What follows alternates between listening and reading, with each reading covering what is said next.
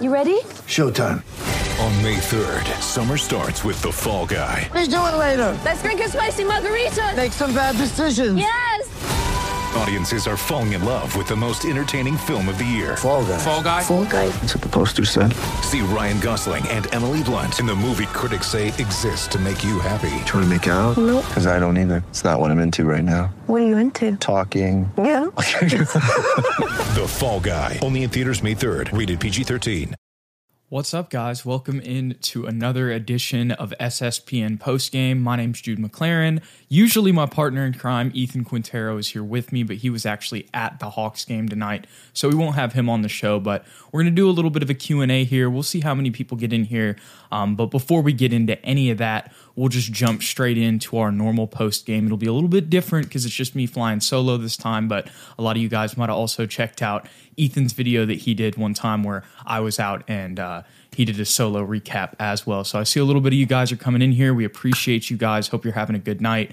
I know another Spurs L, but at the end of the day, I think we were all expecting it. So let's jump straight into this game. So we'll start off with our offensive player of the game or our offensive MVP is usually what we roll with, and that's going to be Bryn Forbes tonight. DeJounte had 22, but if we just go straight off efficiency, not only did Bryn score the most amount in the game tonight, but he was also 9 for 12. I think this is by far Bryn's best game so far this season. Unfortunately, he's not going to be consistently hitting step back mid range jumpers and step back threes because he's been doing that this entire season and it hasn't, you know, the shots haven't fallen until tonight. So it seems like this was more of an anomaly than what's going to be the normal thing here for the Spurs. So, you know, good good dub for Bryn tonight. You know, W for him, still L for the team. Uh, so a good night from him. So we'll have to see what happens with that moving forward. Hopefully, it can be consistent because we need more three point shooting tonight. Uh, I don't know how many threes he hit. I'm going to go ahead and check that right now. Went three for five, but nine for 12 overall. Hit some floaters as well. Um, you know, we know Bryn has some skills, but once again, it's just about being consistent, and this was more of an anomaly than the norm. So, offensive MVP for Bryn tonight. Uh, but probably not going to continue, unfortunately. Okay, talking about the defensive MVP, I'm going to roll with Derrick White. Had two blocks, two steals, but more importantly, I felt like he had way more steals watching this game. I don't think that necessarily he got the credit for them, which might have been right on the stat sheet uh, and the stat keepers. Um, I guess the way that they they called steals, I'm not sure exactly on the details of that, but point is, he was in there tonight. He was on the floor a bunch. I felt like getting his hand in there, you know, disrupting things. Um, and that was mainly for the first half because, as you guys saw, if you watched the second half of this game, the Hawks just kind of ran away with it. But in that first half, I felt like he was you know, doing really well defensively, making sure to clog up lanes. I felt like he just caused a lot of turnovers tonight for the Hawks in that first half. Um, but at the same time, it's like, yeah, I'm giving Derrick this defensive MVP, but he is still just not finding his place in this offense. One for six from three, three for 12 from the field, only seven points, um, two turnovers as well. Uh, you know, we just did a um, Spurs roundtable on TSR Sports with Clan the Spurs fan. Ethan was there last night. Y'all can go check that out if you want to over on his channel. Um, and one of the things we were talking about with Derrick is, and this is a video that Ethan and I have made as well, is moving him to the bench and bringing up Devin Vassell to kind of space the floor and be more of that off ball shooter instead of forcing Derrick into that role and letting him facilitate more, which is where he's been successful throughout his entire career.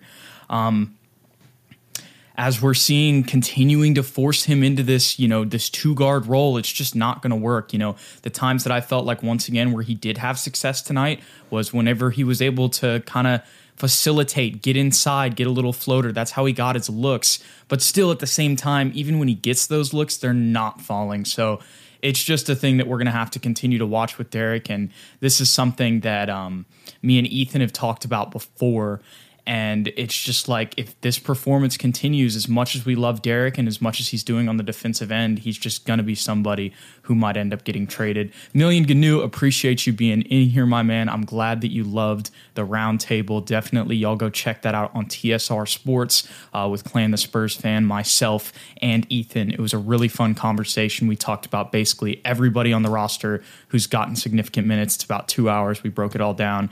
Um, and if y'all have questions during the stream, like I put it in the title, this is a Q&A based one because it's just me. So please throw some stuff in the chat, uh, questions about this team, all this stuff. There you go, Million. Has White reached his ceiling? So it's seeming more and more like that is the case. This was just another example of it. You know, I mean, he's getting inside, but that's really, you know, they're not dropping. The floaters aren't consistently dropping. And it's like those are, I feel like if he was making those, those would help him get in rhythm for the rest of the game. And he's just not consistently making those. I mean, the jump that I thought he was going to have, I thought he was going to be a consistent shooter. I really did. I thought it was going to be at least like, you know, 33%, 35% at the worst. I obviously overestimated that. Um, he is just not comfortable in this offense. And, and I feel like, you know, maybe he could go somewhere else and get a little bit more comfortable and maybe his ceiling's raised there. But I feel like on the Spurs, as of right now, from what we've seen so far, million, um, definitely. And Laura Latin, appreciate you for being in here. Thank you for listening to that roundtable. I'm glad you enjoyed it. Um, but let's get back into the post game as well, talking about Derrick White. So no unsung hero tonight.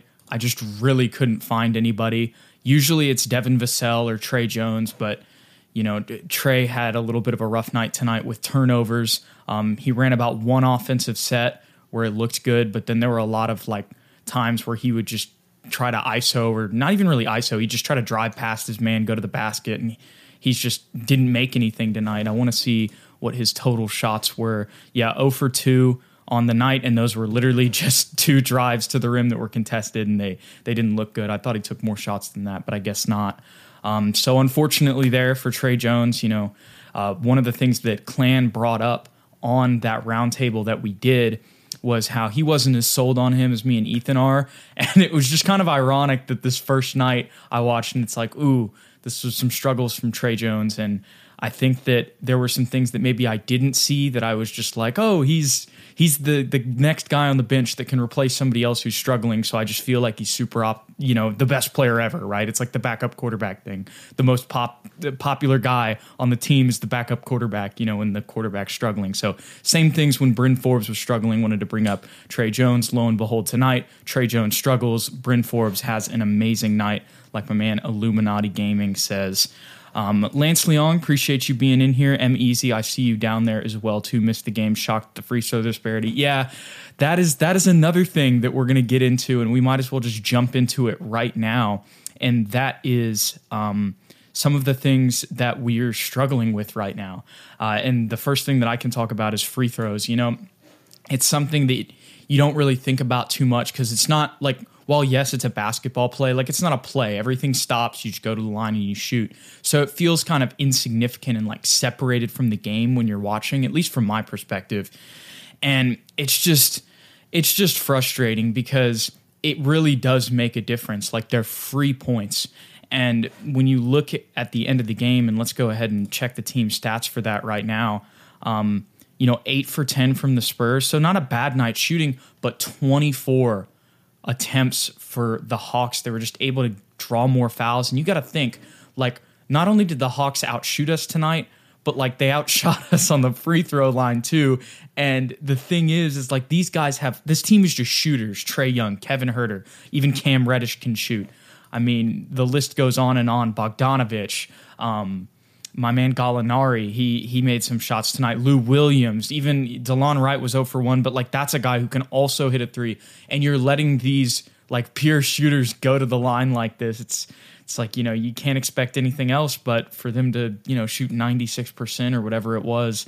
Um, yeah, yeah, it's it's a tough it's a tough time here in Spurs Nation when you have people like Keldon Johnson and Jakob Poeltl, and that's not to say that they're terrible players, but we know that right now they are struggling free throw shooters, and it's just something that's adding on top of you know the badness of what's going on right now with the Spurs. But let's jump into something else. Let's jump in to also rotations. That's something that we're also continuing to see the Spurs struggle with, and they need to get better at. Um, um, you know, it's like game after game, you'd expect for these things to change, but I think there's just an experience and a talent gap in most teams that they're playing, and those things combined are just allowing the same mistakes to continue.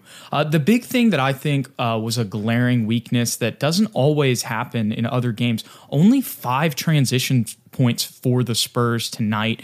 You know, that's really where they're able to get things going with this young team when they're able to beat them with their speed, get easy layups from steals, whether that's started off by Devin or DeJounte Murray. We've seen that throughout the year. That's where I think Keldon shines as well. Um, it really feels like when we're playing in transition, that's when the Spurs, you know, are able to have success. And when you only have five transition points, it's you know, it's not a surprise that you got blown out by the Hawks, but also this Hawks team is better than the Spurs. They're more experienced. They went to the Eastern Conference Finals last year.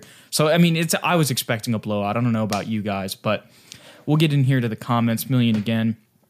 Our free throw shooting this year has been horrible. I think TSR brought it up. Yes, yes, we are shooting like 66%, I think is what he said, 64% uh, around there in the starting lineup. You, you got to do better than that. Um, but going back to just the transition thing, once again, that's the Spurs bread and butter. I mean, this is a young team. When you're able to take advantage, you know, of that youth, um, that's where they're going to have the most success. And didn't see a lot of it tonight. Okay, but the main thing that I think we all want to talk about here is Jock Landale. We got to see him. He's back. Uh, he's back and healthy. I know it was only garbage time, and that's the same thing. We've only seen him in garbage time, so you can only take so much of it. But there was a little stretch where he was going up against Clint Capela and he was looking pretty good. You know, it wasn't anything crazy, but it's like, okay, this dude can like match up size wise. I felt like his defensive rotations um, were honestly better than any big that we have and it was a very small sample size, but I really thought that. I thought that he moves a lot better. Um, and some of that is because he is a little bit um, slimmer, even though he's 250 and he's 6'11. At the same time, he's, you know, he's he's got a thinner body than, say, a Eubanks or a Thaddeus Young, right? So you do give up a little bit about that, and sometimes he can get bullied in the post. But still, at this point, with the way that the rotations are struggling, especially with Eubanks and with Thad Young, and even with Jakob to an extent, even though Jakob's doing a really good job defensively, and we saw when he was gone, you know how much he means to us. Uh, the way that Jock was able to move. I just felt like there were less times where like the rotation or the switch happened and then Clint Capela or whoever was playing center was just wide open. Like there were times where like Jock would even if there was a little bit of a mishap there, he would run over and he would get there just in time. Um, so good good stuff from Jock Landale. Missed his three. Um, but you know, once again, only going off these garbage time minutes. But from what I have seen from Jock Landale in this second appearance. I'm still I'm on the train. I want to see him play more. You know, we're four and thirteen at this point. Why does it matter? And and that's the thing too.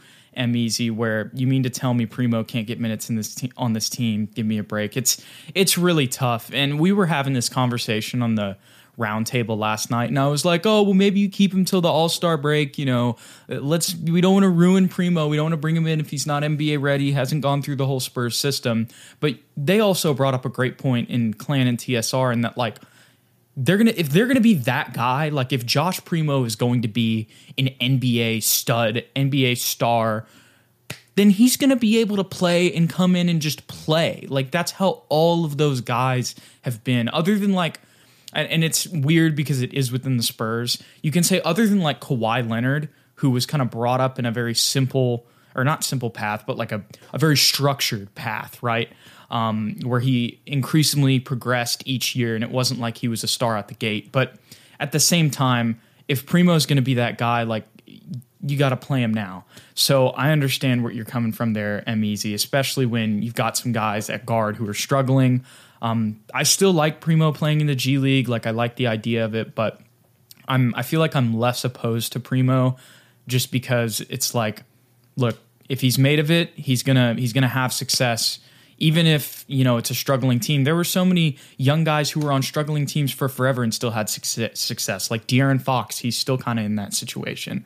Um, even Collin Sexton, right? He's not a crazy NBA player, but before Darius Garland was drafted, he was going crazy in that rookie year for the Cavaliers, and like we know he's a pure scorer. So whatever Primo is going to be, regardless of the situation, he's going to make those plays if he gets minutes in the NBA, and if we give him those minutes and he doesn't, then you know you can say, oh, he's 18, still has time to develop, which is true, but it's like I kind of I liked that argument that they made, and it was something that I hadn't thought of, and I feel like you know you do really learn a lot about you know what you see out of young guys, even if you throw them in a situation um, where there's a lot of pressure.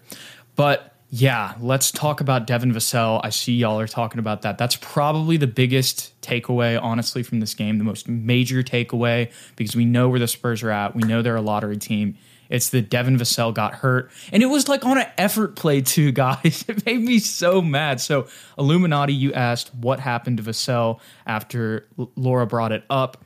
Um, so he's going up for a rebound, and really it should have been an over the back foul on him.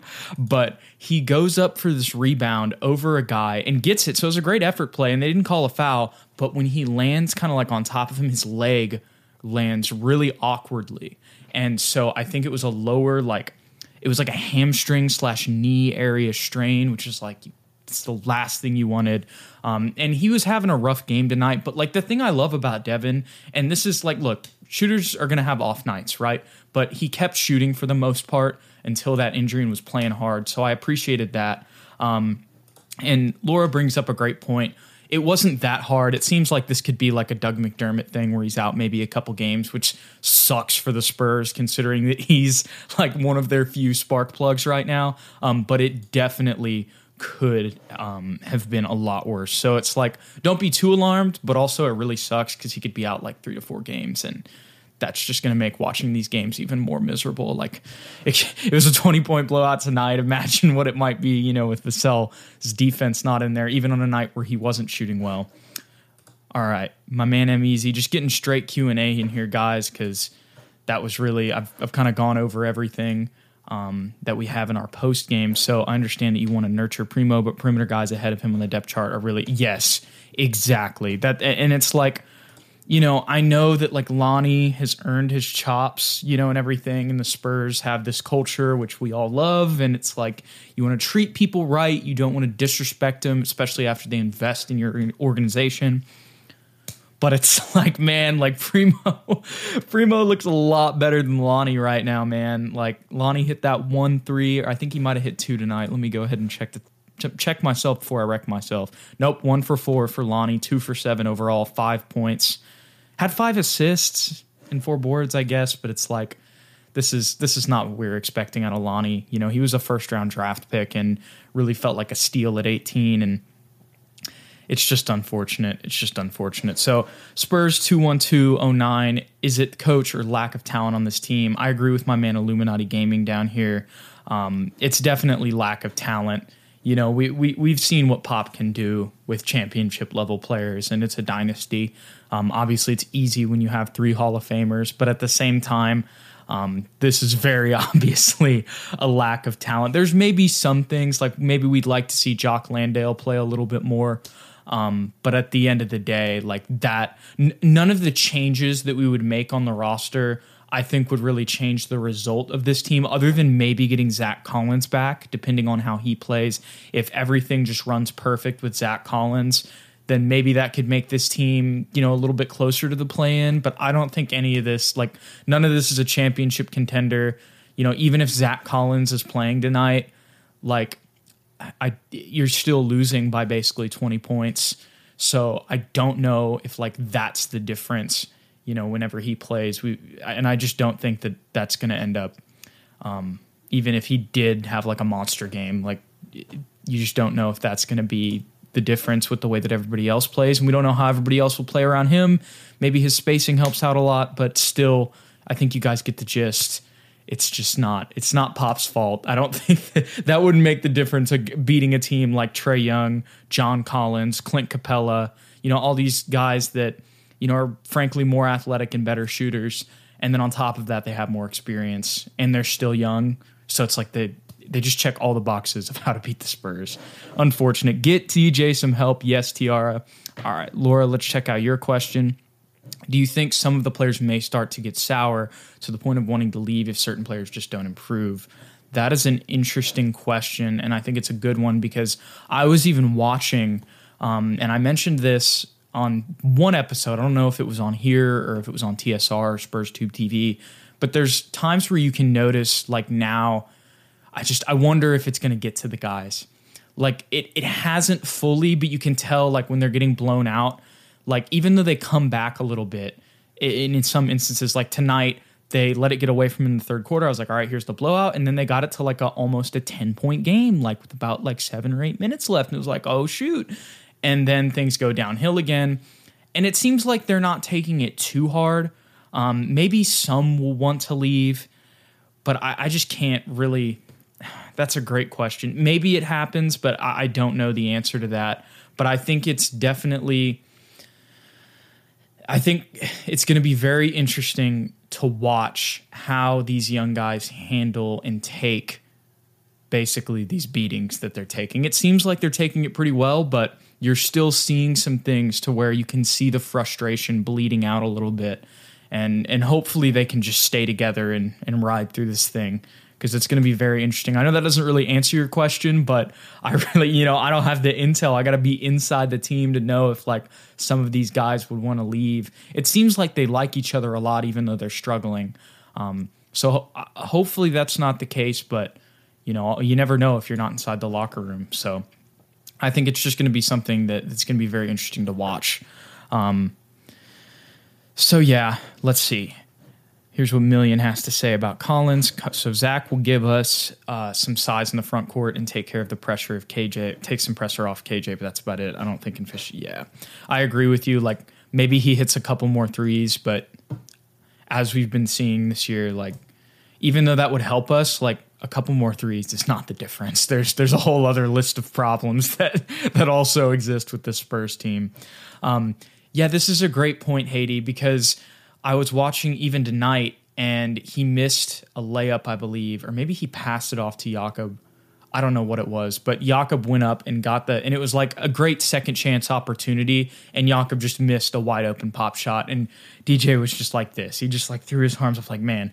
And it's because like he's the one who's been around the longest, even though he's young. He's like younger than Derrick. He's been in the system. He's the longest tenured Spur. He's the one who knows what to do. He came in around Kawhi and Lamarcus Aldridge, and like he's seen that championship mentality. You know, he was on that 2017 team. Like Kawhi was with us in the Zaza, or not Kawhi, excuse me. DeJounte was with us in the Zaza years. Like he's really seen everything. And so I think that that's why he looks upset or annoyed because he's like he's seen the standard you know what i mean? So you know but i think illuminati you bring up a great point here and here's a, here's a human moment right? Humans learn from adversity and this is going to be a great learning year. And i think that that's the thing that me and ethan even coming into this year like we were so hyped and we had so much you know, hope for these young guys. We're like, oh, it's going to be great. You know, they're going to be unleashed. You know, they're freed. We're going to play fast, modern NBA basketball. Everything's going to be great. They got to learn, like you said. Um, even Michael Jordan went through lo- losing seasons. So these guys are going to learn. It's a learning year. It's a learning process, and and they're going to be fine. It's a rebuild year, like my man Renee says. So. Let me see what Laura has to say. Sometimes I feel that the idea of the Spurs way start, may start to get old, even for the most loyal players, losing games can take its toll. It definitely can. But if these guys keep perspective and realize, hey, let's just go through the season, learn some lessons, get get a Chet Holmgren, Holmgren, Paolo Banchero, maybe. There's a lot, a Jalen Duren, even a Jabari Smith. There's a lot of really talented front court players in this draft, and the Spurs might have the highest draft pick they've had in a long time. So if we could get another elite franchise changing front court player, remember the last time that the Spurs were able to to draft a, a high one of those? It was it was Tim Duncan, and the, but you know all of that being said, we hope because the draft lottery can mess us up man. It can screw you it can screw you so we'll have to see. Thank you guys for being in here tonight. I know this was a little bit of a different live without ethan being in here and the l's are continuing to pile on but we'll have ethan back in here soon um, and hopefully huevos banchero. Yes we need our man paolo. I'm down with chet holmgren too. Any of those big guys you know we, we need another a big post in the spurs that can help us out We'd love to see it, whether it's the athleticism of Paolo or the shooting and skill uh, of Chet. Um, it's going to be it's going to be very interesting. Yoga says we're going to draft a yard. Uh, oh my gosh, yeah. You know, honestly, I wouldn't even be surprised. Uh, but anyways, we'll be back soon. Me and Ethan will on SSPN. I'm actually going to be at the game on Friday and I'm going to make a vlog. I'm going to go and I'm going to, you know, it's going to be like about two to three minutes, just some highlights of the game um, but y'all definitely be on the lookout for that. We'll try to get some some new content, some SSPN vlogs out of some games. Me and Ethan got to go one together and then make like one of us. It'll just be me and a group of friends this Friday. But anyways, go Spurs, go y'all. I appreciate you guys being in here. Fuss show, y'all are some real ones, and I'll catch you guys in the next episode. Before that, don't forget to like and subscribe if you haven't already, and also you can follow me and Ethan on Twitter. It's just our names right down here below uh, if you want to stay updated on everything else. So thank you guys so much for being in here. I'll catch you guys in the next one, and go Spurs go.